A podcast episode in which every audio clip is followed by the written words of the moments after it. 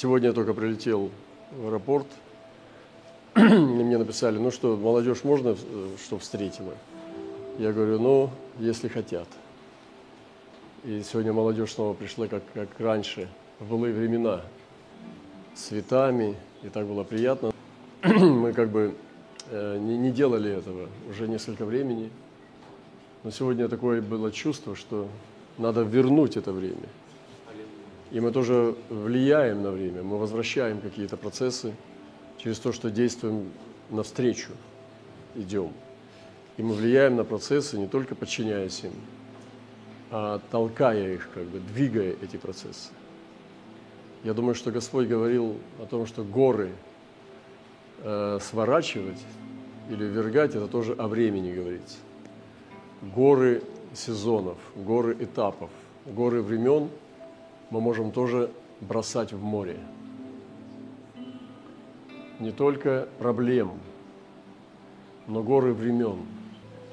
Однажды Исаак собрался с Измаилом после этой вот этой ссоры, да, когда Авраам с Сарой выгнали его из дома, ну, вернее, отправили с матерью.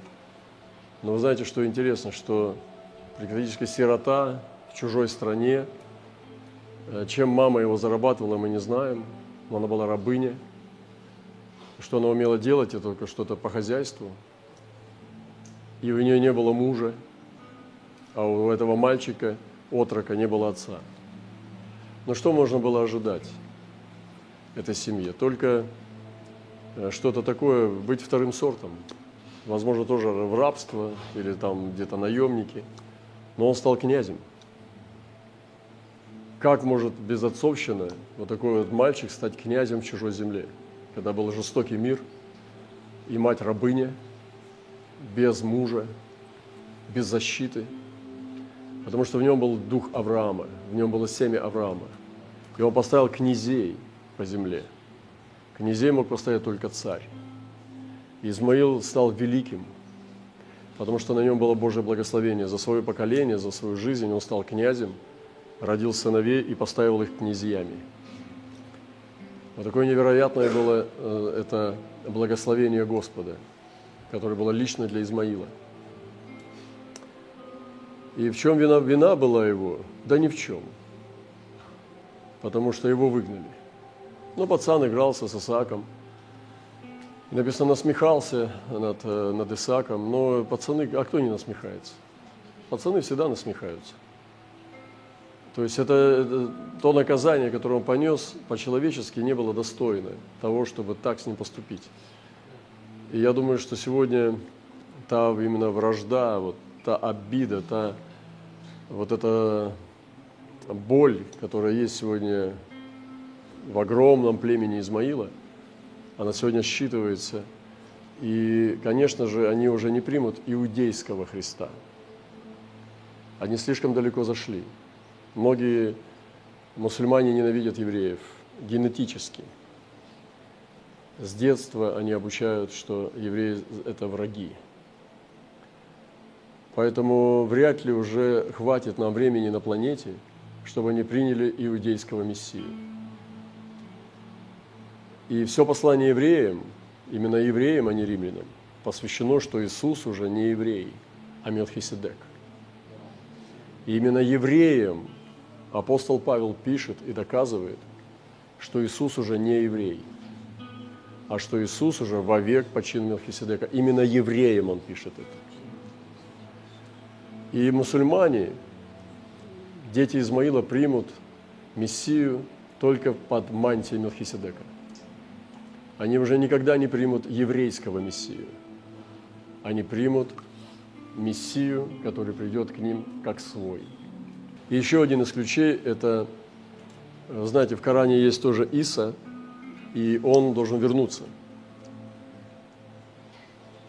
И мы можем говорить сынам Измаила, что давай мы помолимся с тобой, чтобы Иса, о котором написано у вас и у нас, тебе явился. Если вы действительно верите в то, что Иисус слышит ваши молитвы – вы можете так дерзать и говорить любому мусульманину, если вы верите. Давай помолимся сейчас. чтобы Иса, который придет, и в Коране тоже он должен вернуться, он к тебе явился.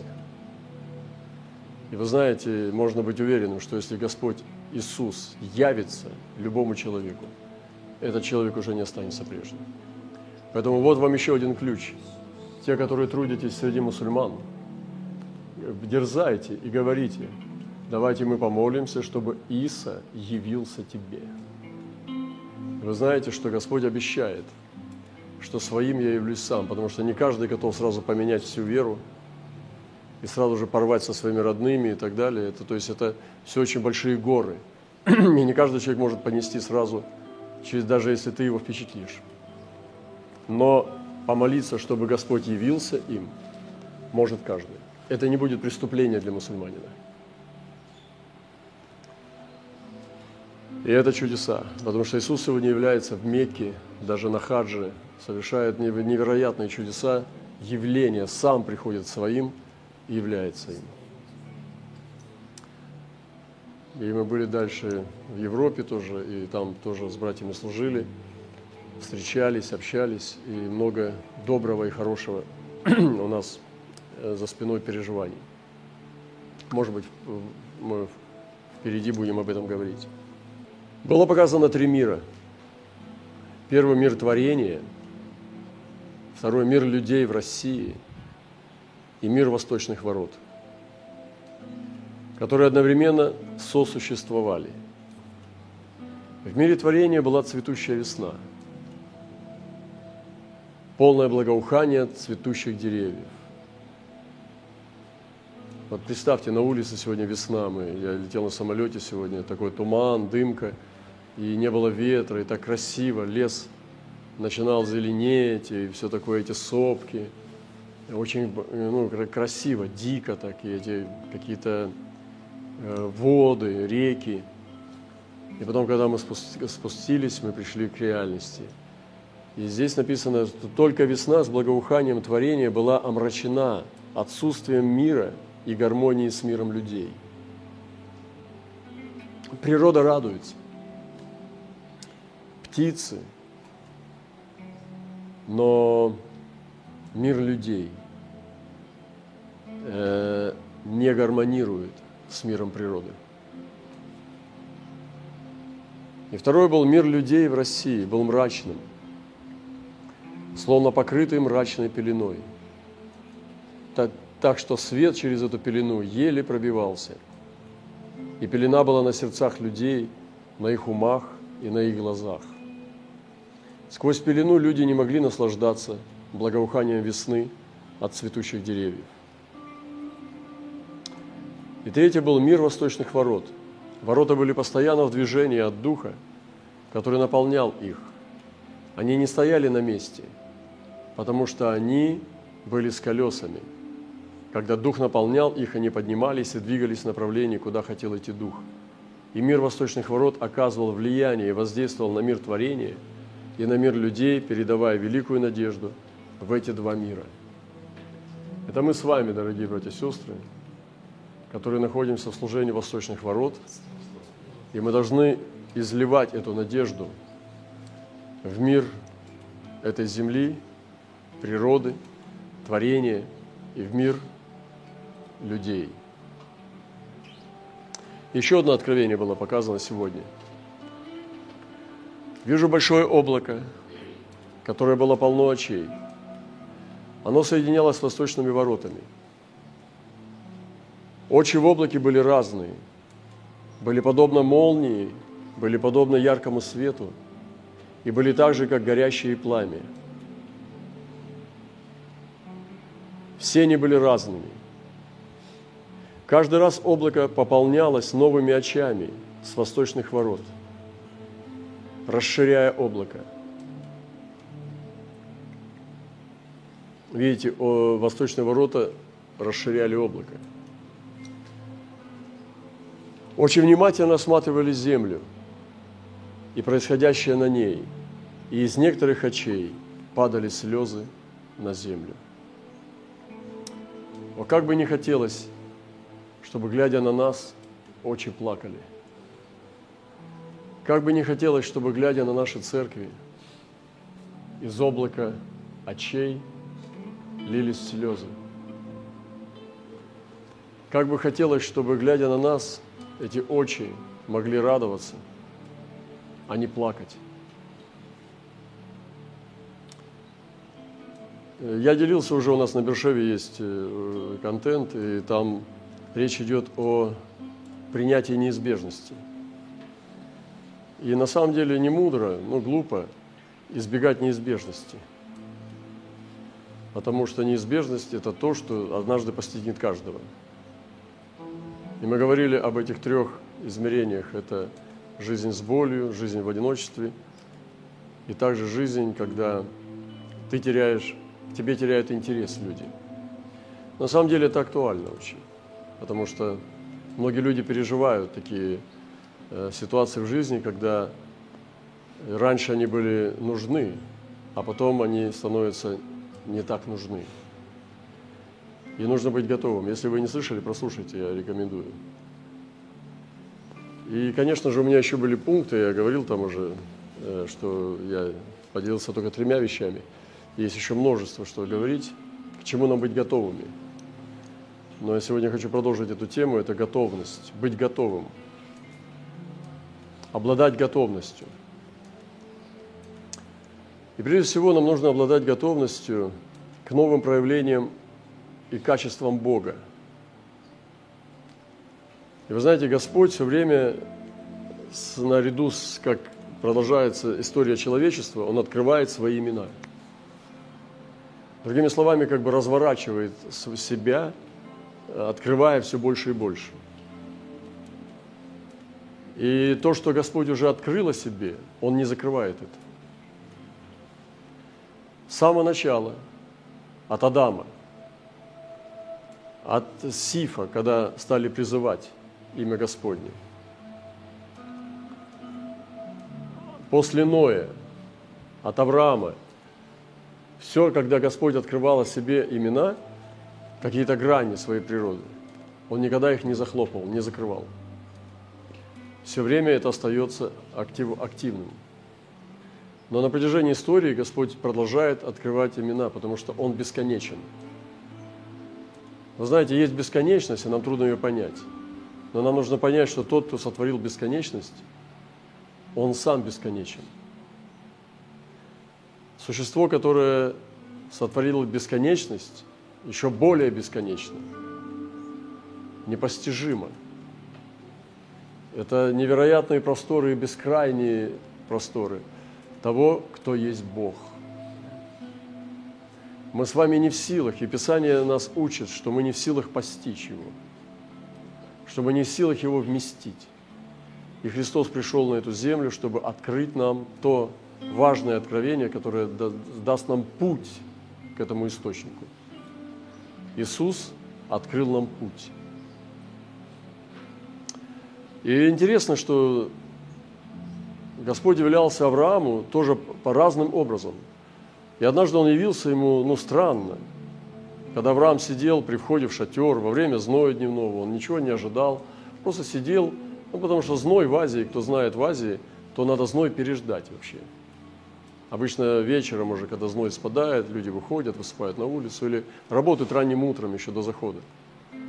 Могут работать даже в 4 утра, в 5 или в 3 даже, чтобы к 12 уже закончить работу, потому что зной невыносимый.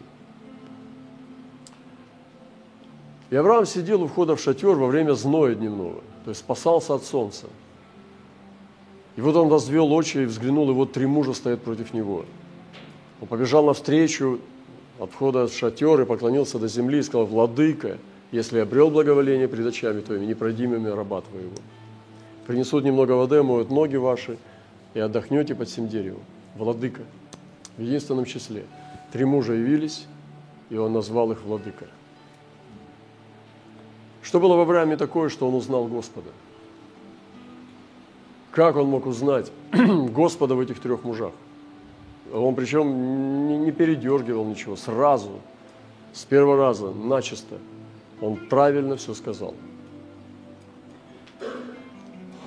Вот это сердце Божьего пророка, Божьего человека, даже вряд ли Авраам сам себя пророком считал. но Бог называет его пророком, потому что он друг Божий. Другая ситуация была с другим человеком, который прожил тысячи лет позже. Это был ученик, находился в то время в вузах, э, страдал за Христа, страдал за свою веру. Ну, был день, наверное, ничем не предвещавший. Но вдруг он услышал голос и обратился к голосу. И говорит, обратился, чтобы увидеть, чей голос. То есть он не говорит, что он сразу узнал, что это Христос. Он обратился к тому, чей голос – говоривший со мной, и, обратившись, увидел семь золотых светильников. Сразу вот тут семь светильников золотых. Посреди семи светильников, подобно Сыну Человеческому, облеченного в падир и по персям опоясанного золотым поясом. Голова его и волосы белые, как белая волна, как снег, и очи его, как пламень огненный. И ноги его, подобны халкаливану, как раскаленные в печи, и голос его, как шум от многих – он держал в деснице свои семь звезд, и из уст его выходил острый с обеих сторон меч, и лицо его, как солнце, сияющее в силе своей. И когда я увидел его, то пал к ногам его, как мертвый.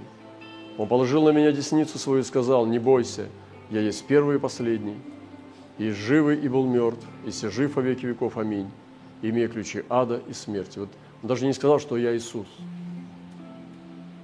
Он сказал, я первый и последний. А Иоанн, который видел, он упал как мертвый. Вот так, такой гранью в конце Библии, вот в Апокалипсисе, в Откровении, в первой главе, Господь явился своему любимому ученику. Ничего не смягчил, ничего не сделал так, как сделал с Магдалиной, а явился прославленный. И человеческая плоть не выдерживает. Иоанн упал как мертвый перед владыкой. И сегодня нам тоже нужно быть готовым к новым проявлениям Господа. Многие христиане живут старыми проявлениями. Я сам был подал в эти ловушки, когда я переживал определенные такие сильные экзальтации, такие переживания с Господом и старался снова их воспроизвести из прошлого – вам, наверное, известно такое чувство. И ты переживал это что-то прекрасное, и ты снова или условия создавал такие, чтобы снова пережить, или еще что-то, но ничего не получалось. Как будто Господь звал идти вперед. Как будто Он никогда не повторяет то, что Он делал. В моей жизни было так. Я не знаю, как ваш опыт. Но все время Господь, Он ведет вперед – и новые и новые грани открывает о себе. И сегодня нам нужно быть приготовым к новым проявлениям и качествам Бога. Вот я лично ну, думал, что я знаю Господа, и я не понимал этого, меня не учили этому.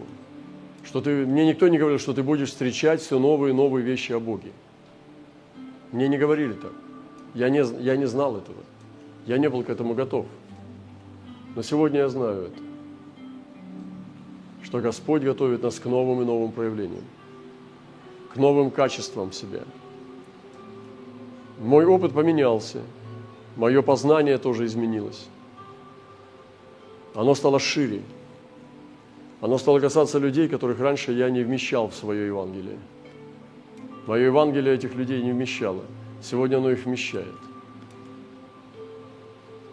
Э, мое Евангелие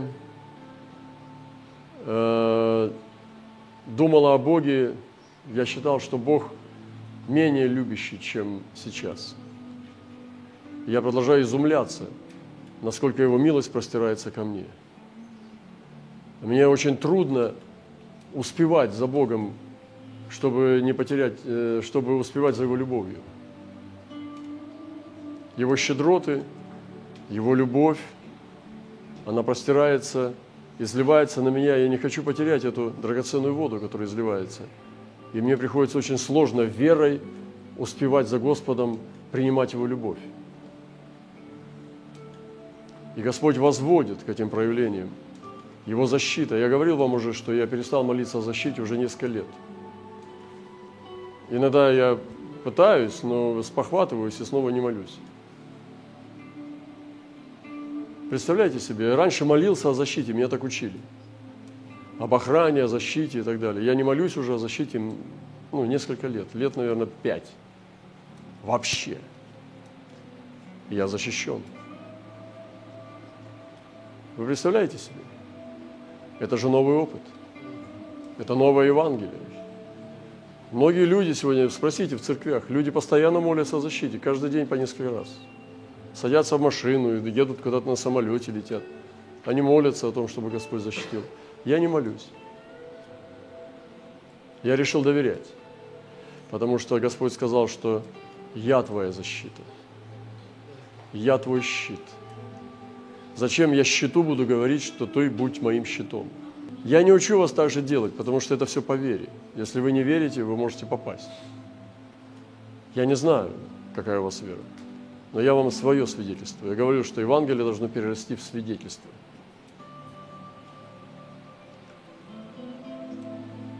И у меня тоже был опыт разломов, проявления разломов и судов. И вот Господь говорит такие слова. «Посему я поражал через пророков, и бил их словами уст моих. Вы знаете, на, на меня иногда братья и сестры обижаются, что я при, вот снова там приехал, обличая. Но я не знаю, братья и сестры, вы за меня молитесь, конечно. Но мне кажется, что наоборот надо молиться, чтобы Слово Божие говорил человек. Потому что если я перестану Божье Слово говорить, кто вам будет его говорить? Вы друг другу будете только ласковые речи говорить. Но я решил говорить если тебе не нравится, ну почитайте, вот смотрите. «Посему я поражал через пророков и бил их словами уст моих». Это говорит Господь, не пророк. Это говорит сам Господь, что Он использовал пророков для того, чтобы поражать. Разве вы не хотите, чтобы у нас были пророки, которые могли бы говорить Слово Божье?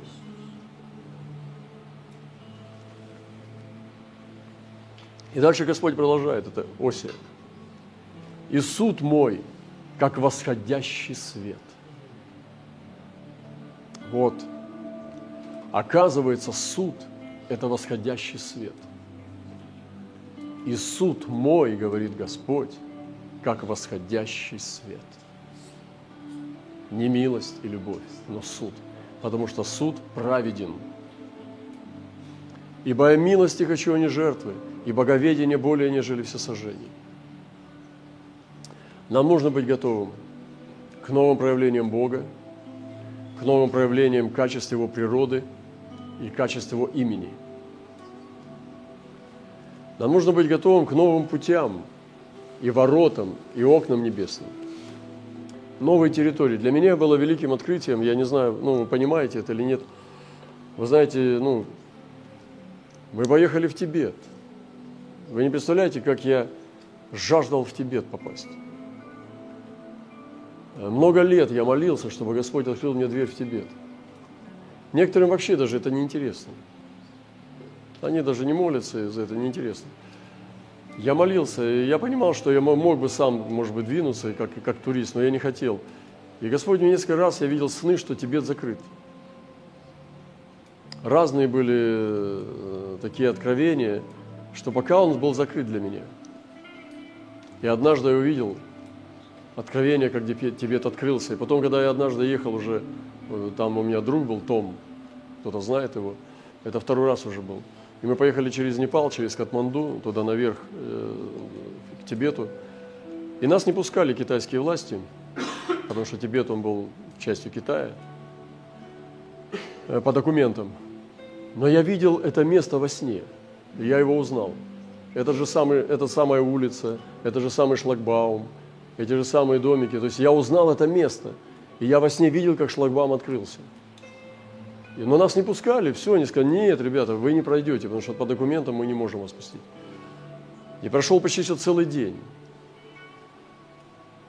Я ждал, когда исполнится откровение. И шлагбаум открылся, как было во сне, и мы зашли туда. Европа стала родной и очень сильно близкой. Израиль открыл свои двери и свои объятия. Я знаю, я верю, я не знаю, кто бы что ни говорил. Я знаю, что Израиль принял меня. И Господь дал откровение о Хосмосе. Я услышал слово во сне Хосмоса. Я встал и записал его. Я никогда не знал этого слова. И мы стали смотреть, это арабское слово. И там действительно оказалась крепость в Израиле, Хосмоса. Его даже братья не знали. Я приехал к израильским братьям и сказал, везите меня в Хосмосу, отвезите. Они сказали, мы не знаем, где такая. Я сказал, я знаю. Это по дороге в Тель-Авив от Иерусалима. И мы поехали, там действительно оказалась крепость, тайная крепость, колодец, Хосмоса. Это делал Господь. Коренные народы. Господь нам дал ключи коренным народам. Не один год мы бились за это. И олень стал львом коренных народов, львом Иуды. И передвижной ковчег стал откровением о какой должен быть дом молитвы для коренных народов. На колесах, на санях. И многие другие вещи – это новые пути, новые ворота. Это то, к чему мы должны готовы быть потому что Господь движется, Он не стоит на месте. Поэтому кто из нас имеет статическую веру, вы стараетесь э, воскресить переживания свои, вы ошибаетесь, вы теряете время. Лучше встаньте, поднимитесь и идите вперед. И вы переживете Божью благодать. И мне не достает времени, я могу рассказывать об этом долго – о других, многих-многих других вещах, о насаждении церквей и о, о том, как мы в дары вошли, как мы зашли в апостольский труд, пророческое служение. Это все наша история. Мы должны быть готовы также к новым формам жизни. Вы знаете, ну, долгое время ну, я раньше познакомился однажды с, ну, не однажды, а вообще был знаком до уверования с такими людьми, меломаны. Ну, то есть они разбирались в музыке очень хорошо, но люди, которые, у которых был хороший вкус к музыке. Они знали все сольники там разных авторов и так далее. То есть, но действительно специалисты, хорошо разбирающиеся в музыке, имеющие вкус. От джаза до э, психодела – и потом, когда я уверовал, я стал петь по сборникам, там, ну, то есть умер для, для этих вещей. Стал петь по сборникам и все такое. Потом стали, вошип начался, там, э, поп, по этот, как христианский поп-рок. Ну, в основном сегодня вот в церквах поют это, ну, поп, поп, поп-музыку. Христи... Ну, как бы музыка сама. И, ну, как бы мы умерли для этого, но пришло время, и я уже не был молодым человеком, и мы что-то вошли туда, где захотелось идти путем сердца. И началось пророческое творчество. Поменялась молитва, она стала с властью, она стала пророческой. Она видоизменилась очень сильно. Стали идти сопровождающие знамения. И облако свидетелей пришло, и мы вошли в школу, о которой Господь свидетельствует, что это Его воля. И путешествия, которые стал совершать, они стали приносить разломы. Это новые формы жизни с Богом. Вы понимаете, это сегодня я приехал на собрание, стоял там в уголку, и ну, я соскучился очень по церкви, по своей конгрегации тоже. Но ну, немножко подустал, ночь летел на самолете. Но у меня не было той легкой радости, вот этой поверхностной вот радости, которая как бы свойственна вот когда эмоции. А была какая-то глубокая, не грусть, а глубокая тоска по большему. Я смотрел, наблюдал и подумал, а как Иисус приходит к нам? Как Он стоит и смотрит на то, что мы делаем – и сегодня, братья и сестры, свидетельствуют то, и то, и то. Это так прекрасно, это чудесно. Но что Иисус думает об этом? И я стоял, смотрел там в уголку и думал, Господи, это то, что Ты хочешь от нас? Это то, что Ты хочешь, чтобы мы делали? Я не знаю. Я думаю, что мы радуем Иисуса. Но я подумал, что есть большие меры – И я хочу приготовиться к большим формам жизни, к новым формам жизни. Нам нужно быть готовым к новым друзьям. И вы знаете, я сегодня радуюсь, почти каждую неделю кто-то пишет нам на наши сеть, ну, на наши там, каналы, э, что они хотят, что они отождествляют себя с голосом. И я вижу их как птиц. Они появляются как птицы, отождествляющиеся с голосом восточных ворот.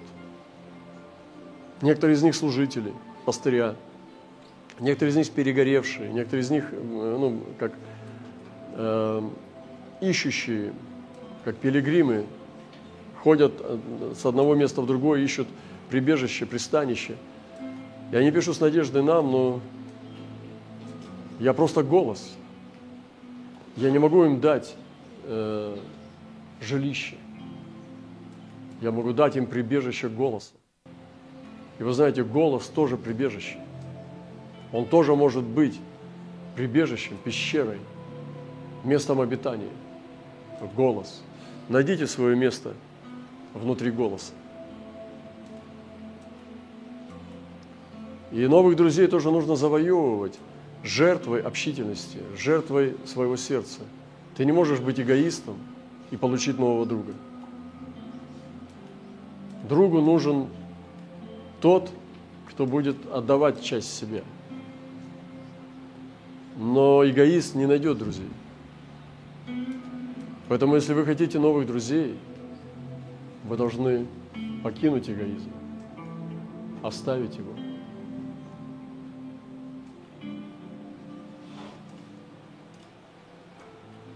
Удобно не получится. Вот неудобно получится. У меня есть еще несколько пунктов. Нам нужно быть готовым к увиданию любви в друзьях и старости друзей.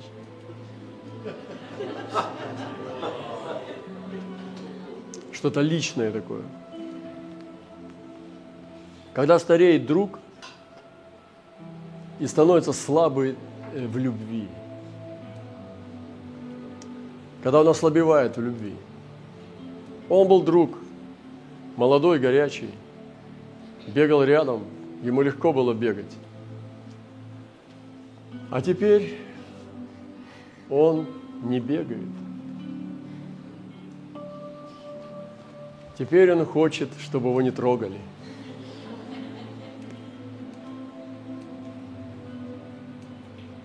Вы знаете, когда Евангелие личное, оно имеет силу для вас. Когда Евангелие – это какая-то отвлеченная идея, оно не имеет силы. И я подумал, ну да, надо быть готовым, что друзья могут увидать в любви. Не обязательно стареть даже по возрасту, и это тоже. Но они могут увидать в любви. И потом ты смотришь, они тебя уже не так любят. Но они любят. Но не так. Не так, как ты хочешь.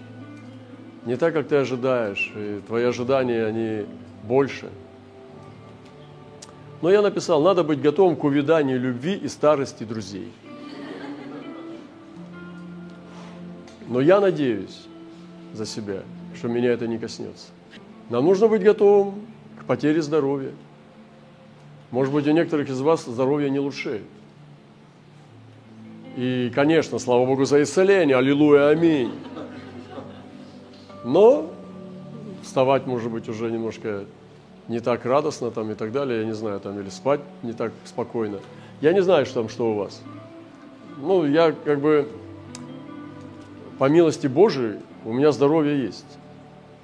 Я просто на него не обращаю внимания. Не занимаюсь здоровьем своим. Но нам нужно быть готовым к потере здоровья, к ослабеванию силы, к потере здоровья. И я это говорю сейчас не потому, что я там теряю здоровье, я говорю не только личное, я говорю ко всем нам. И иногда бывает так, что человек живет с болью, что человеку трудно двигаться уже, что человек начинает замечать за собой определенные проблемы э, в некоторых областях своего здоровья. Если ты не готов, можно закрывать глаза и так далее. Но нужно быть готовым ко всему. И человек, который ходит в смертности, в мертвости Господа Иисуса, сегодня это большая проблема в церкви. Нет учения о мертвости Господа. Вы понимаете, есть учение об успехе, есть учение о вере. Мы все кричим, скандируем вера исцеление, но уходим домой и понимаем, что у нас это не на 100% работает. Мы говорим об исцелении, мы говорим о процветании, мы говорим о умножении богатства, но уходя домой, мы понимаем, что есть области, и мы тогда начинаем скрывать эти области и притворяться, что у нас нет этого. Понимаете, и церковь начинает играть в игру успешных людей. Зачем? Когда можно открыто говорить об этом. Ведь Евангелие касается всего. Господь зашел, Он Господь преисподней, вы знаете об этом? Сойду ли в преисподнюю, и там ты. И Господь присутствует в преисподней. Его присутствие в преисподней тоже есть. В преисподней твоей души, в преисподней твоего здоровья. Сегодня недавно мы нашу сестру потеряли. Я был в поездке, ее похоронили. Она мне оставила в наследство бубен. И я подумал, ну да, она быстрее ушла, чем я думал. И написала мне так, что брат, брат, Роман, ты у меня один такой. И я так благодарен за это. Э, спасибо тебе, что ты меня выслушиваешь. Она мне такие письма писала, думаю, Господи, у меня силы нету это читать все. То есть я ее любил э, меньше, чем она меня но я вам сознаюсь, и я недостоин был ее любви. Она думала, что я лучше, чем я есть. Ну и слава Богу, ушла так вот, с такой верой. Я хуже, чем она думала обо мне. Серьезно. Я ее так не любил, как она меня. А так всегда бывает. Меня почему-то больше любят, чем я. А может быть, а может я больше люблю? Надо подумать об этом, кстати. Нужно быть готовым к предательству. Как вам такое? Когда мы не готовы к предательству, мы очень сильно страдаем. Это травма невероятная. Но Иисус был готов к предательству. Его ученики предали, бросили, в Гефсимании, на Голгофе разбежались. Это что же предательство? Ну, трусость. Но он был готов. И он сказал Иуде, друг, для чего ты пришел? Или он сказал раньше еще, Иди и делай, что ты задумал. Делай скорее. Это значит, что он был полностью готов к тому, что этот человек предаст его. Но мы страдаем, мы падаем, мы травмируемся, когда мы не готовы к этому. И обратно же говорю, вопрос в чем? Чтобы мы подняли учение о смертности Господа в теле моем. И говорит э, учение нам в Писании, что агнец принимается целым, с внутренностями, на костре печеный, сжигается все, но горькие травы через запятую.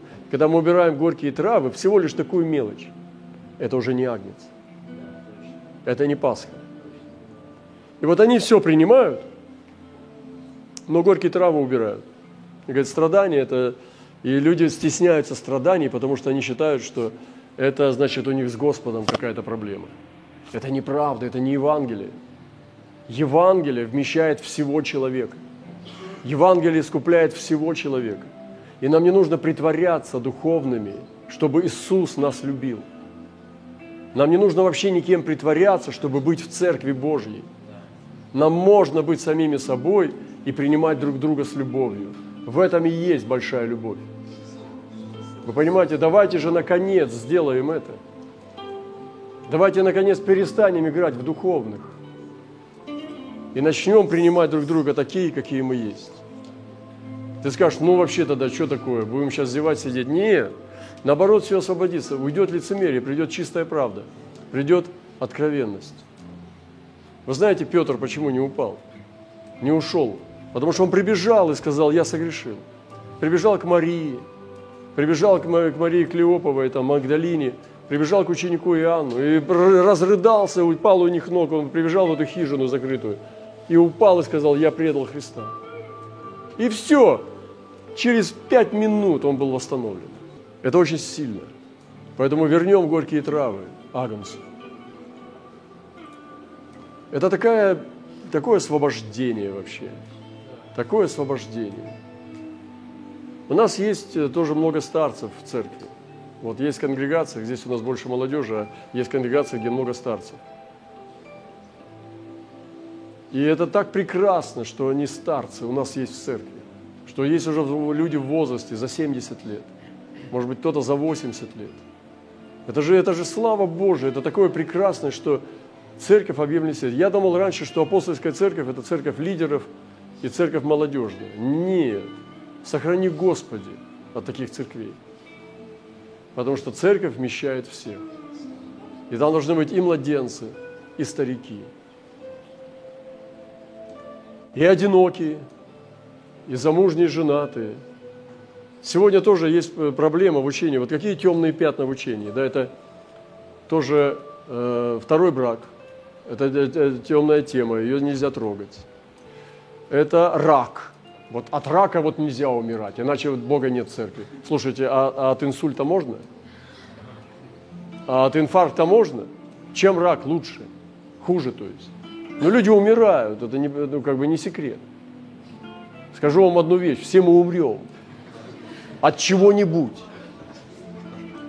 Но не от рака, так от чего-нибудь. И не надо думать, что у человека не было веры, что рак – это чертовщина какая-то. Да это болезнь, от которой умирает там полпланеты постоянно. Просто приходит время человеку уйти в вечность. И Бог забирает его каким-то образом. Темные пятна также это в учении, когда одинокие, это как будто бы проклятие какое-то. Вот, э, ну, я понимаю, там, ну, сестра хочет замуж, там, или... но это не является вторым сортом, потому что Павел сказал, что это преимущество. И сегодня учат протестанты, что полноценная жизнь – это жизнь в семье. Но Павел учит по-другому. Павел учит, что преимущество – это быть одному – и нам надо восстановить чистое учение. Зачем искажать учение под себя? И мы сегодня уклонились, во многие вещи пустились. Это невероятно. Давайте вернемся к простоте Евангелия.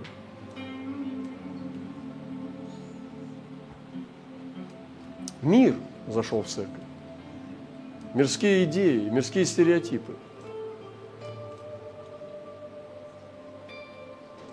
Но надо быть готовым потери, утратам близких. Это тоже, э, ну, мне жалко сестру, я скуч, ну, мне как бы скучаю, э, что она ушла. Но я, получается, потерял человека, который меня любил. Она меня любила. Она, я могу вам почитать эти письма, она, она невероятно меня любила, как Божьего человека. Наташа. Я даже удивляюсь, за что? И мне как-то жалко, потому что я, получается, утрату получил. Но я сильно не скорблю. Не потому, что я холодный, а потому, что как-то Господь дал в сердце. И нам нужно быть готовым к утратам. И можно, конечно, об этом не говорить. Можно притворяться, что все круто, этого не будет с нами. С кем-нибудь, но не со мной. Но это неправда. Глупо притворяться, что неизбежность тебя не коснется, когда она неизбежность. Нужно готовить, быть готовым и к старости, и нужно быть готовым к смерти. Вы понимаете? Ко всему нужно быть готовым. И когда мы готовы с вами, мы действительно готовы встретить Христа. Потому что когда вот к этому всему, что я перечислил, мы не готовы, мы и Христа встретить не готовы. Потому что мы боимся Его пришествия. Потому что нам придется перейти через Иордан. И к доброму, и к худому. Ко всему нам нужно быть готовым. Поэтому сегодня моя тема – это быть готовым к неизбежности. И, конечно, то, что я с доброго начал, вот с этого всего, я хочу и закончить этой молитвой, это к новым формациям Бога, потому что Он восседает над кругом жизни, и Он владыка, и в преисподней Он Бог, и на высоте небес. И сегодня пусть церковь также будет от высоты небес до преисподней вмещать всех, чтобы мы могли быть с вами настоящими, настоящими Божьими людьми, здравыми и благословенными Господи нашим.